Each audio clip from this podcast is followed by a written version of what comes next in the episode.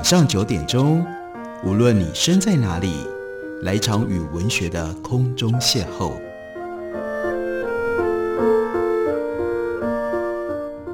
杨照谈书，邀您一同遨游文学世界，认识古今中外的经典之作。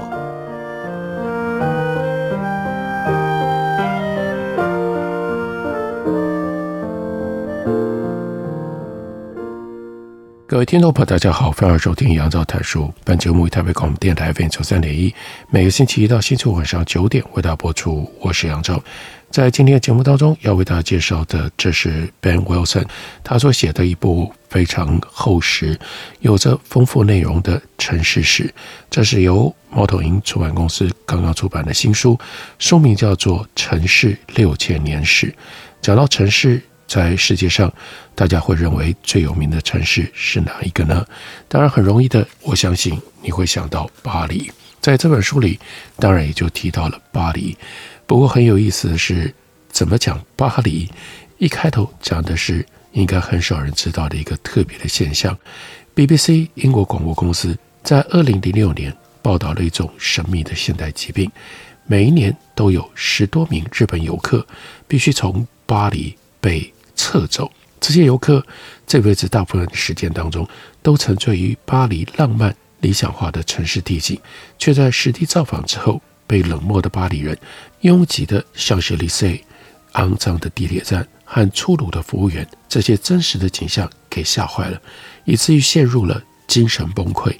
日本大使馆还为这些巴黎症候群的患者开通了二十四小时的热线电话。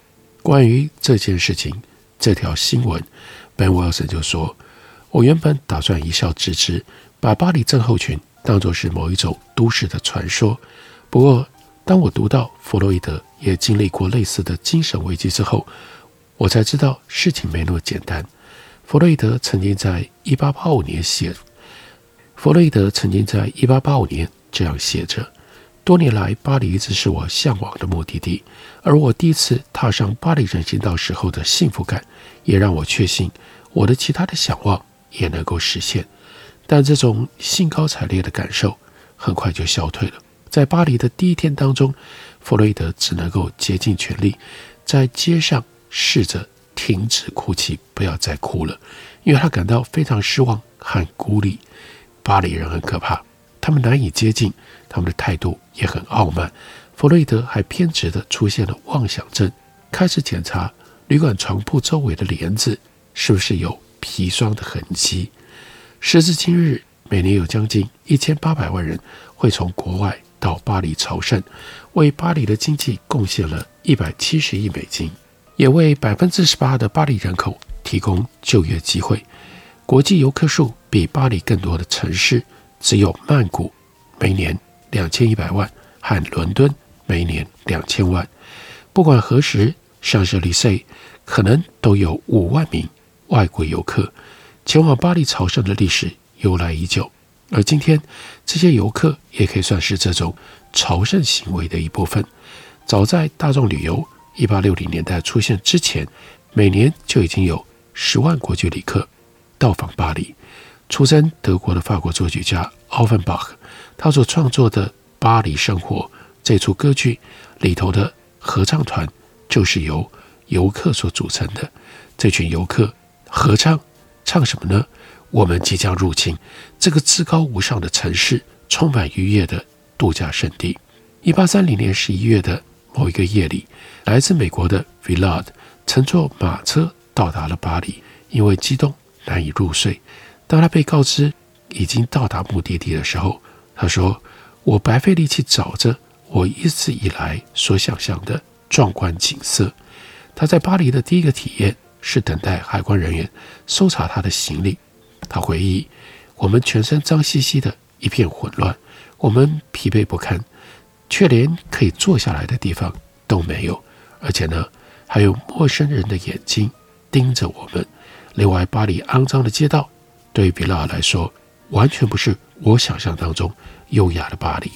在一八三零年，十九世纪的时候，小小的 Stay 岛上除了巴黎圣母院大教堂之外，另外有大约一万五千名巴黎的贫穷工人居住在拥挤肮脏的老旧房屋里。在这座大都会里，几乎每个地方都有越来越多人挤进不断减少的可用空间。在这座大都会里，几乎每个地方都有越来越多的人挤进不断减少的可用空间。巴黎的巷弄阴暗潮湿，像是昆虫在一颗水果里走出来的曲折路径。这座城市人满为患，卫生条件也很差，曾经遭到霍乱肆虐。一八三二年，巴黎有八十六万一千名居民，其中呢就有两万名死于霍乱。十九世纪早期的巴黎，那是一座被原始的尘土覆盖的原始城市，犹如处于痛苦状态的中世纪。只有当游客走在希瓦里街，走在杜勒里宫，还有呢走在杜勒里宫、意大利人大道和革命广场上。他们才发现，有一个超文明，在世界上其他地方都无法获得的都会生活新世界，被镶嵌在这座丑陋、拥挤、败破的中世纪城市里。当然，那里的罗浮宫拥有最多的艺术馆藏，另外还有卢森堡宫、凡尔赛宫以及圣克鲁的画廊。在那里的时尚、购物、美食无与伦比。巴尔扎克他曾经写过。这首伟大的诗作，吟诵着从马德莲教堂到圣德女门的彩色诗句。巴黎真正辉煌壮观的，不是它的外表，而是巴黎居民对这座城市的利用方式。街道上的戏剧性，也就是由纯粹的生活搭建出的地景，让巴黎成为地球上最诱人的城市，以及令游客趋之若鹜的圣杯。一名。不知名的英国居民曾经写着：“走在巴黎的街上很令人兴奋，这是围绕着我们的生活和行动的倒影。以一般人生活的饱和度来说，巴黎无可比拟。巴黎症候群的解方是让自己沉浸在这场表演当中，成为都市戏剧的鉴赏家。正如一位造访巴黎的美国牧师所说的：‘香榭丽舍无疑是世界上最好的娱乐场所。’”你只需要戴上帽子，走到街上寻找乐趣。巴黎为所有感官提供了无与伦比的盛宴。根据巴尔扎克的说法，这座城市已经成为制造乐趣的巨型都市工厂。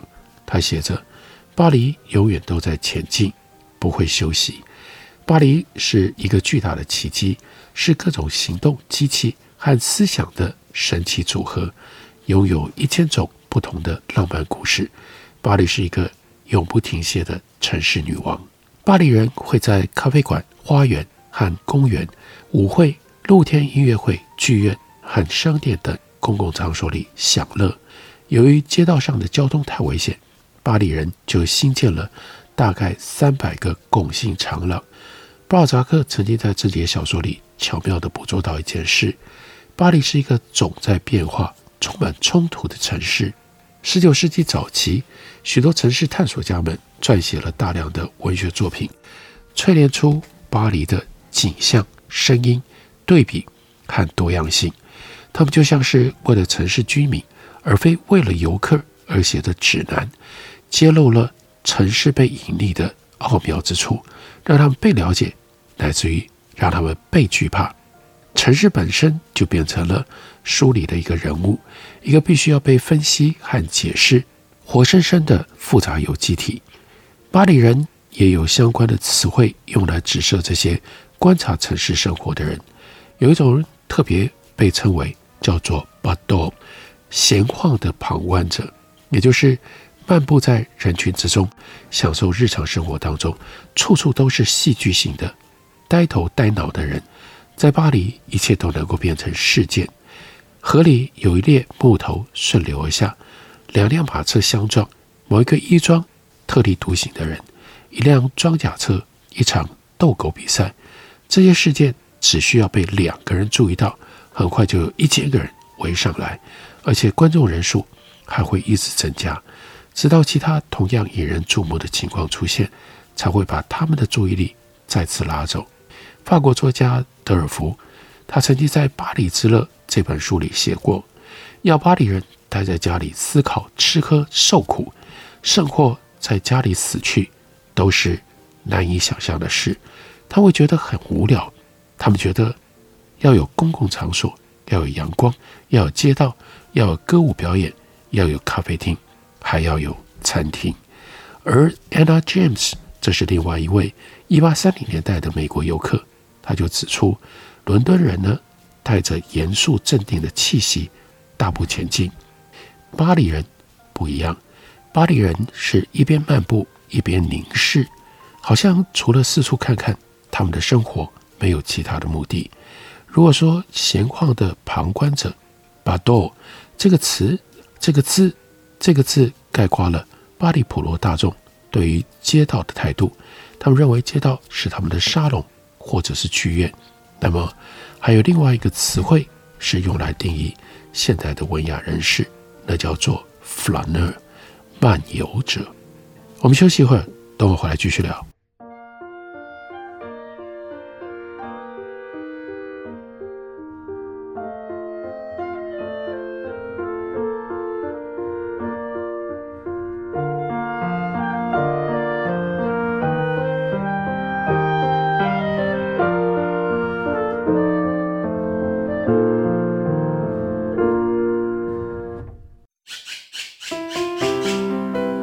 大家好，我是刘克香。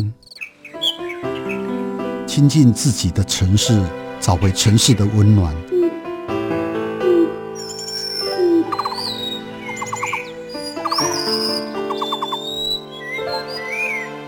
听见台北的声音，就在台北广播电台，FM 九三点一，AM 一一三四。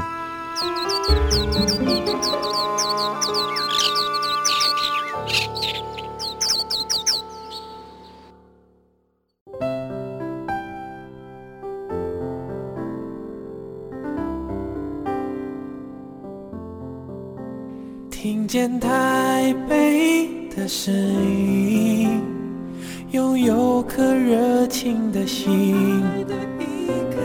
有爱与梦想的电台，台北广播 FM 九三点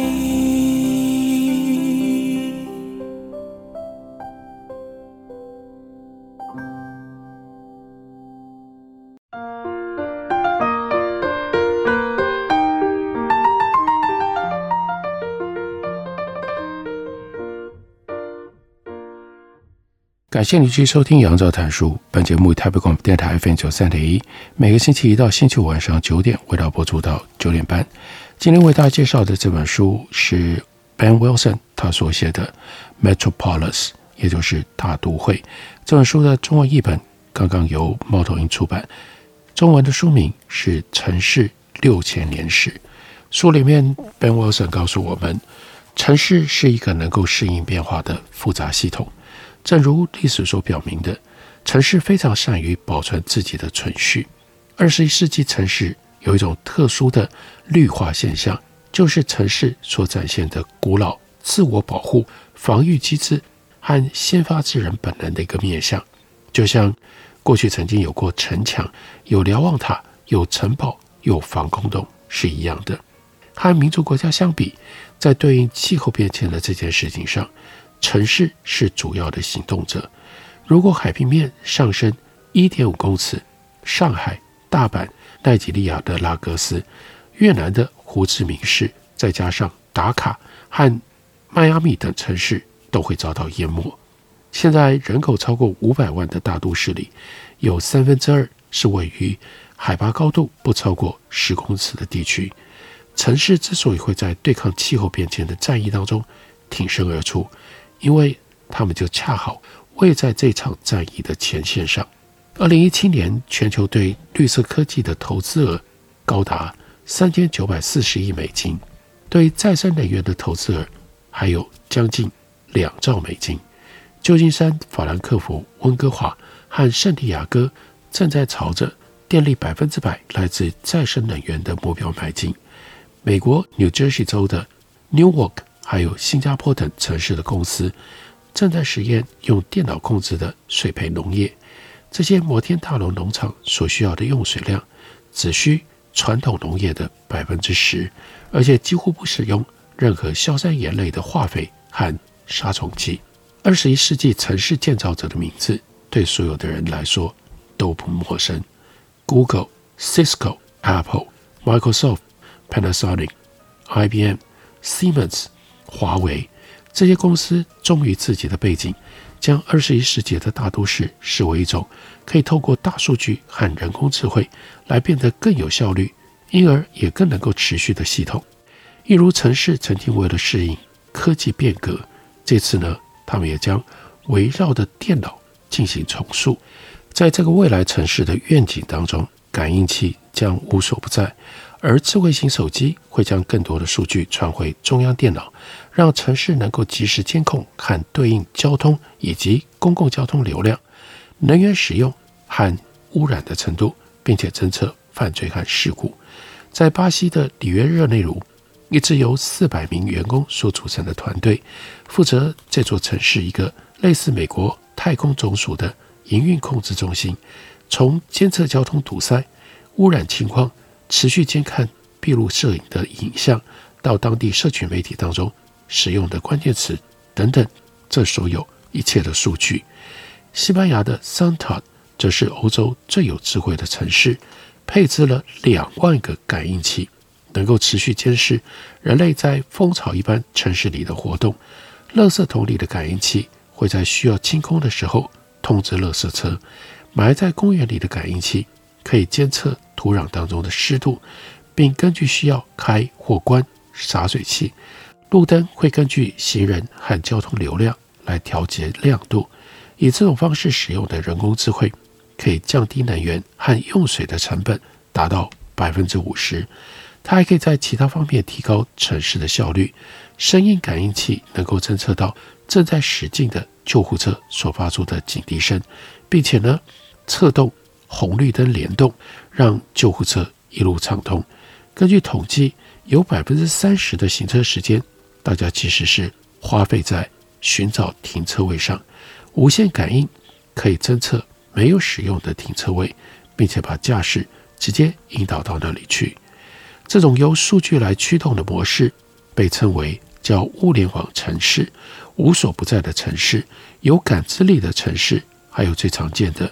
智慧城市，在这样的城市里，人工智慧会不断地攫取资讯，并以此建立模型，进行预测，并且建构及时应对的能力。比方说，针对智慧型手机使用状况的元分析 （Meta-analysis） 可以用来了解市民如何以及何时会在城市当中移动，并据此改变公车的路线。它还可以用来透过对所有城市居民进行。强制性的数位监控，借此追踪传染病的传播，以效率和危机管理之名义，对大都市里的行为进行监控，势必会变成本世纪城市生活的显著特征之一。威权主义被隐含在智慧城市当中，并且借由对于致命流行病的恐惧而被强化，这令人深感不安。虽然城市正在将数位技术融入到基础设施当中，但当代都市化最引人注目、最重要的面向之一，那是我们开始将城市视为和生态系统交织在一起，而不是与大自然隔绝开来的地方。我们能够欣赏树木和开放空间、红树林和湿地、蜜蜂和鸟类，如何和城市的环境可以相互作用，并让城市变得更健康。更有韧性。我们除了将城市视为人造环境之外，也正在慢慢地把它看作是自然的环境。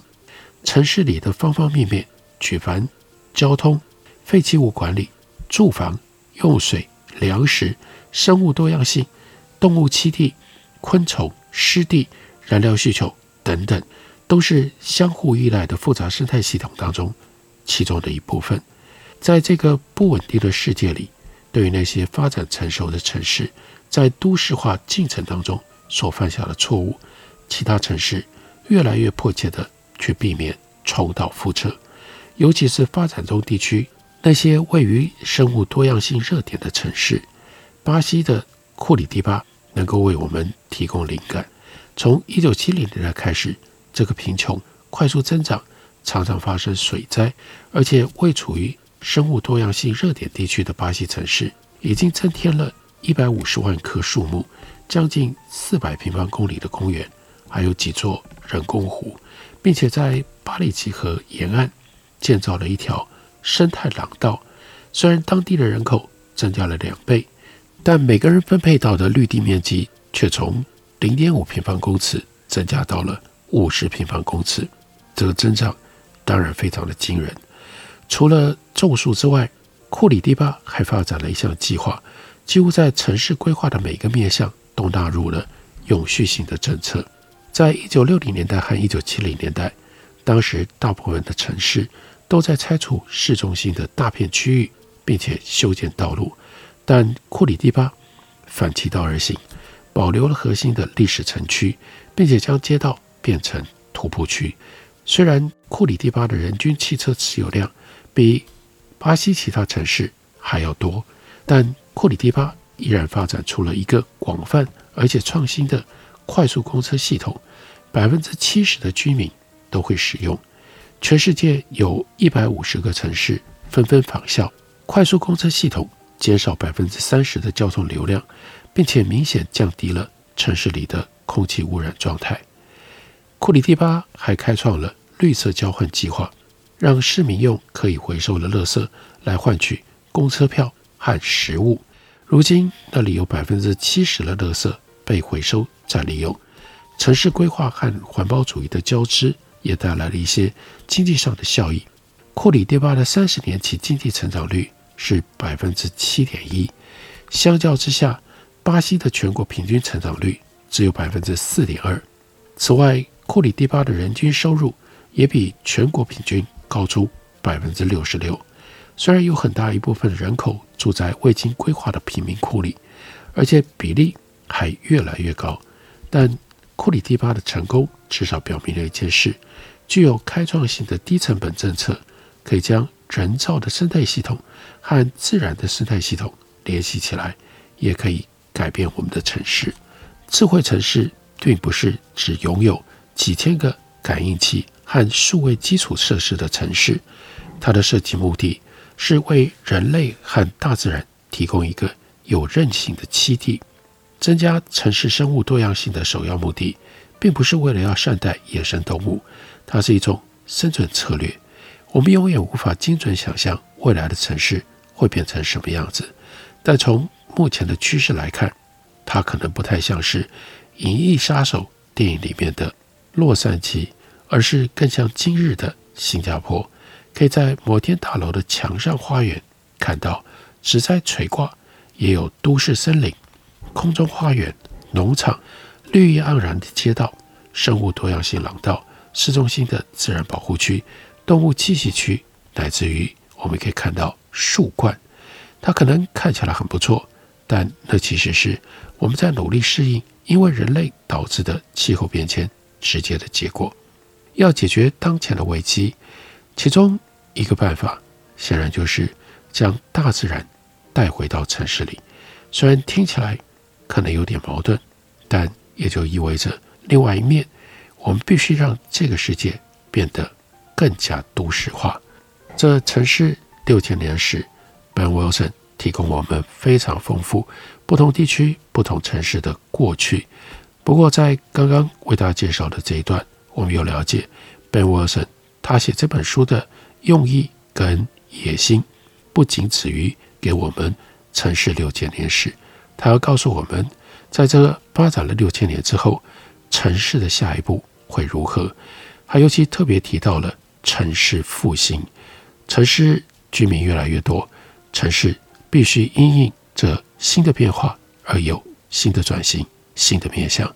如果大家想要知道城市的过去、城市的现在，乃至于关怀城市的未来，特别推荐大家来读猫头鹰出版的这本新书贝沃森所写的《城市六千年史》。感谢你的收听，我们明天同一时间。再会。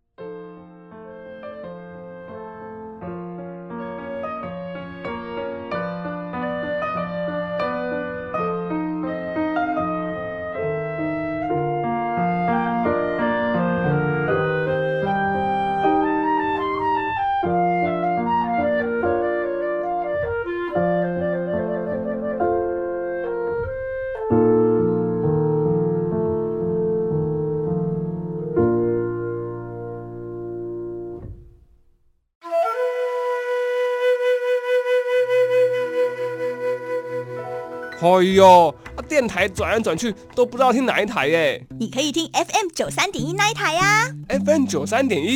对呀，FM 九三点一台北广播电台，从早到晚二十四小时不间断，内容丰富多元，有新闻、社服、健康、教育、资讯、政策、财经，还有艺文、美食、音乐及观光，甚至跨越族群，接轨国际。